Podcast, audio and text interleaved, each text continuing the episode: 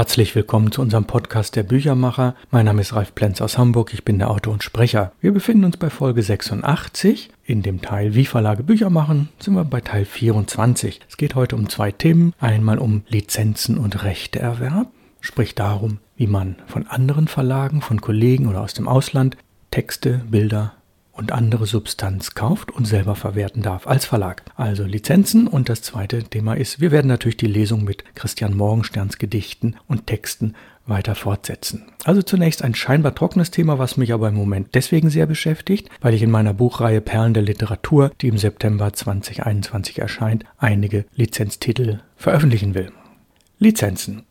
Wenn ein Verlag die Rechte an einer Buchveröffentlichung aus dem deutschsprachigen oder fremdsprachigen Ausland erwerben oder seine Rechte an ausländische Verlage verkaufen möchte, so bedarf dieses jahrelange Erfahrung und guter Kontakte.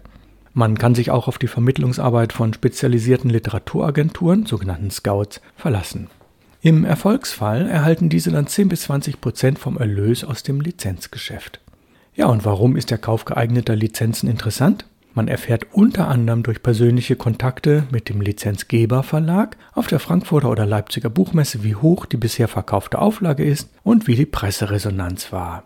Hieraus kann ein Verlag gewisse Schlussfolgerungen für seine geplante Veröffentlichung ziehen. Man kauft gewissermaßen eine Sicherheit für den Absatz einer gewissen Buchmenge mit ein. Das ist natürlich nur sehr indirekt gemeint. Allerdings muss man bedenken, dass die Leser in unterschiedlichen Kulturkreisen verschiedene Vorlieben haben. Ein Seller oder gar ein Bestseller in Italien kann ein Ladenhüter in Deutschland werden.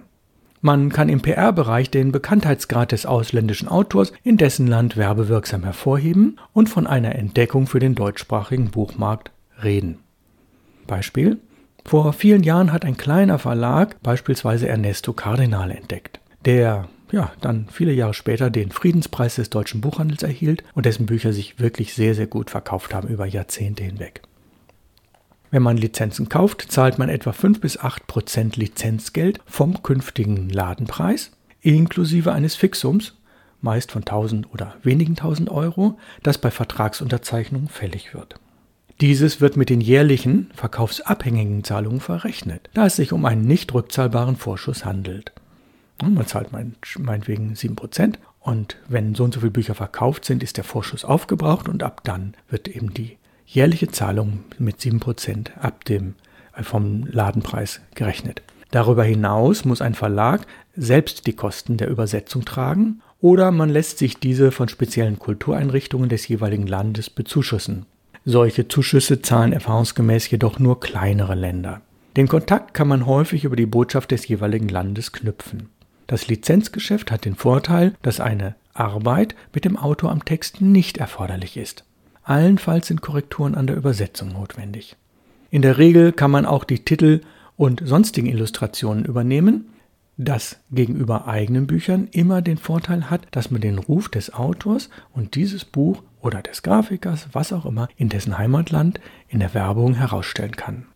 Auch die Möglichkeit des Lizenzverkaufs kommt für kleinere und mittlere Verlage in Frage, wenngleich es eher eine Domäne der großen Verlage ist.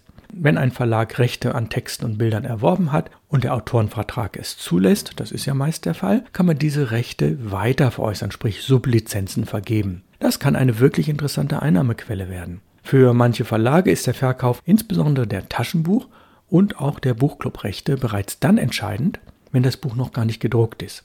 Im Vorfall klärt der Verlag ab, welche Taschenbuchverlage und vielleicht Buchclubs Interesse daran haben, in zwei bis vier Jahren diesen Titel in Lizenz zu erwerben. Diese finanzielle Sicherheit gibt dem Verleger einen gewissen Rückhalt, der ihn auch dazu veranlassen kann, den Ladenpreis der Originalausgabe geringer zu kalkulieren, als er es sonst müsste. Wenn dann das Buch in der Lizenzausgabe erscheint, sinkt der Verkauf an Hardcover-Erstausgaben natürlich rapide ab. Es werden etwa 5 bis 8 Prozent, wie gesagt, an Lizenzgeldern bezahlt, doch bei den sehr hohen Auflagen der Taschenbücher können ganz beachtliche Summen zusammenkommen. Nehmen wir einen Ladenpreis von 9,80 Euro. 5% davon sind zwar nur 49 Cent, aber bei einer Auflage von 30.000 Exemplaren sind das immerhin 14.700 Euro. Solche Lizenzgeschäfte können sich auf das prozentuale Autorenhonorar der Erstauflage auswirken. So kann man wegen der ohnehin hohen Grundkosten der Erstauflage mit dem Autor ein geringeres Honorar vereinbaren weil das Lizenzgeschäft, von dem er ja auch 50% erhält, weil man sich das ja bereits gesichert hat. Das heißt, in diesem Fall kriegt also der Autor von diesen 14.000 runde 7.000. Ja, das war soweit zum Thema Lizenzen und wie war das jetzt in den letzten Monaten bei meiner Buchreihe Perlen der Literatur, die Lizenzverhandlungen? Vielleicht nur dazu, sie ziehen sich relativ lange hin und sind nicht ganz unproblematisch und manche Verhandlungen sind aus verschiedenen Gründen auch gescheitert. Da gibt es spannende Geschichten zu erzählen, selbstverständlich anonymisiert. Das mache ich nächste Woche. Wir haben bereits jetzt dreimal aus Christian Morgenstern gelesen. Und dieser Band besteht ja aus drei Teilen: Palmström, dann kommt Palmer Kunkel und dann der Gingans. Und heute setzen wir das fort. Und wir sind jetzt im Teil von Palmer Kunkel. Das heißt, wir überspringen ein bisschen was noch von Palmström. Wir sind ungefähr auf Seite 80. Es kommen 14 Gedichte. Palmer Kunkel, wer das ist, das erfahren wir jetzt gleich. Muhme Kunkel. Palmer Kunkel ist mit Palm verwandt, doch im Übrigen sonst nicht bekannt. Und sie wünscht auch nicht bekannt zu sein, lebt am liebsten ganz für sich allein. Über Muhme Palmerkunkel drum bleibt auch der Chronist vollkommen stumm. Nur wo selbst sie aus dem Dunkeln tritt, teilt er dies ihr Treten deutlich mit. Doch sie trat bis jetzt noch nicht ans Licht, und sie will es auch in Zukunft nicht. Schon, dass hier ihr Name lautbar ward, widerspricht vollkommen ihrer Art. Und dieses kurze Gedicht ist in der Tat zweimal in dem Christian Morgenstern Buch enthalten. Das nächste heißt Ex Libris. Ein Anonymus aus Tibris sendet Pallmann ein Ex Libris. Auf demselben sieht man nichts als den weißen Schein des Lichts. Nicht ein Strichlein ist vorhanden, Palmer fühlt sich warm verstanden. Und sie klebt die Blättlein rein, allenthalben dankbar ein. Ja, Ex Libris sind diese kleinen Aufkleber, die man in Bücher hineinpackt, um zu sagen, aus meiner Bücherei entliehen und dann gibt man das Buch weiter und dann kann derjenige noch Jahre später nachvollziehen, oh, das hatte ich ja von dem und dem geliehen, ich muss das schnell zurückgeben. Das sind die Ex Libris. Das nächste Gedicht, spekulativ. Palmström sieht die Dinge gern im Spiegel, und zudem ergötzt ihn das Gewölke leichten Dampfs in dem kristallenen Grunde und ihm schwant davor von Mayas Flügel, hafter Art vor dem Schalk der Schelke, löst sich Welt zum Atem eines Mundes. Das nächste heißt Gleichnis.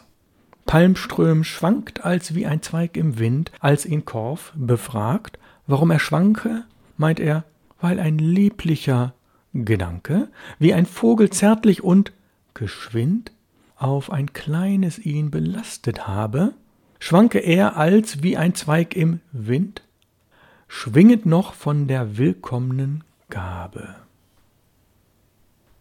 Das nächste heißt Venus, Palmström, Anadiomene. Palmström wünscht sich manchmal aufzulösen, wie ein Salz in einem Glase Wasser, so nach Sonnenuntergang besonders. Möchte ruhen so bis Sonnenaufgang. Und dann wieder aus dem Wasser steigen Venus, Palmström, Anadiomene. Christian Morgenstern beschäftigt sich auch öfter mit Tieren, jetzt kommt das Polizeipferd. Das Polizeipferd. Palmström führt ein Polizeipferd vor. Dieses wackelt mehrmals mit dem Ohr und berechnet den ertappten Tropf logarithmisch und auf Spitz und Knopf. Niemand wagt von nun an einen Streich, denn der Gaul berechnet ihn sogleich. Offensichtlich wächst im ganzen Land menschliche Gesittung und Verstand.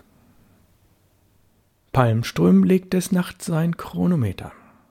Palmström legt des Nachts sein Chronometer, um sein lästig Ticken nicht zu hören, in ein Glas mit Opium und Äther. Morgens ist die Uhr dann ganz herunter. Ihren Geist von neuem zu beschwören, wäscht er sie mit schwarzem Mokka runter. Ja, Chronometer ist ja die Uhr. Der durchgesetzte Baum. Palmström lässt sich eine Kapsel bauen und erfüllt dieselbe mit Alaun. Hierauf pflanzt er sie in seinen Garten, um den Wuchs des Kornes abzuwarten. Regen fällt und Sonne scheint darauf, und die Erde nimmt das Korn in Kauf, lässt sich täuschen oder denkt, dem Mann macht es Spaß und mir kommt nicht drauf an. Und so treibt sie aus der Kapsel Hals ein Alraunreis, zierlich und voll Salz. Und das Reis erwächst, man glaubt es kaum, bis zu einem wundervollen Baum. Palmström, ohne vor Triumph zu turkeln, lässt den Baum von A bis Z vergurgeln. Und von jedermann, der Halsweh hat, Palmström wird der Favorit der Stadt. Das nächste ist die angewandte Wissenschaft. Und man sieht, dass in der Tat Christian Morgenstern sehr, sehr gebildet ist. Angewandte Wissenschaft. Palmström denkt die Alpen sich als Kubus und besteigt sie so mit seinem Tubus. 6300 Hektometer überm Spiegel seiner Wohnung steht er, sieht die Gasschiffflotte der Corona und erblickt das Mondschaf in Persona. Ja, das Mondschaf spielt also in späteren Gedichten noch mehrfach eine Rolle. Ich glaube, es kommt in diesem Buch noch einmal vor. Korf in Berlin. Korf, man kennt ihn wohl, genügend. Korf begibt sich nach Berlin, einem Zug der Zeit sich fügend. In Berlin empfängt man ihn, zwar erblickt man ihn nicht leiblich, denn, wie ja schon dargeziehen, ist er weder Männ noch weiblich, sondern schlechterdings ein Geist, dessen Nichtsehen unausbleiblich. Lar pur lar. Das Schwirren eines aufgeschreckten Sperlings begeistert Korf zu einem Kunstgebilde, das nur aus Blicken, Mienen und Gebärden besteht. Man kann mit Apparaten es aufzunehmen, doch von Korf entsinnt sich des Werkes nicht mehr, entsinnt sich keines Werkes mehr anlässlich eines aufgeregten Sperlings der eingebundene Korf. Korf lässt sich in einen Folianten einbinden, um selben immer bei sich zu tragen. Die Rücken liegen gemeinsam hinten, doch vorn ist das Buch auseinandergeschlagen, so dass er, gleichsam flügelbelastet, mit hinter den Armen flatternden Seiten hinwandelt oder zu anderen Zeiten in seinen Flügeln blätternd rastet. Ja, eines der letzten heißt Die Brille. Korf liest gern schnell und viel, darum widert ihn das Spiel all des zwölfmal unerbetenen, ausgewalzten, breitgetretenen. Meistens ist in sechs bis acht Wörtern völlig abgemacht und in ebenso viel Sätzen lässt sich Bandwurmweisheit schwätzen. Es erfindet drum sein Geist etwas, das ihn dem entreißt, Brillen, deren Energien ihm den Text zusammenziehen. Beispielsweise dies Gedicht Lese, so bebrillt man nicht. 33 seinesgleichen gäben erst ein Fragezeichen. Ja, das Thema Zeitung hatten wir schon mal, jetzt kommt die Mittagszeitung. Korf erfindet eine Mittagszeitung, welche, wenn man sie gelesen hat, ist man satt. Ganz ohne Zubereitung, irgendeiner anderen Speise. Jeder auch nur etwas weise hält das Blatt. Und das war schon einmal das Ende eines Podcasts der Büchermacher. Wir beenden die heutige Folge. Nächste Woche kommt die Folge 87, wie Verlage Bücher machen, Teil 25. Und da geht es schon nochmal ein bisschen um Christian Morgenstern, aber insbesondere um die Reihe Perlen der Literatur, wie das dort mit dem Lizenzeinkauf ist. Ich möchte Sie neugierig machen. Ich möchte Ihnen die Gelegenheit geben, daran live teilzunehmen. Ich wünsche Ihnen eine schöne Woche.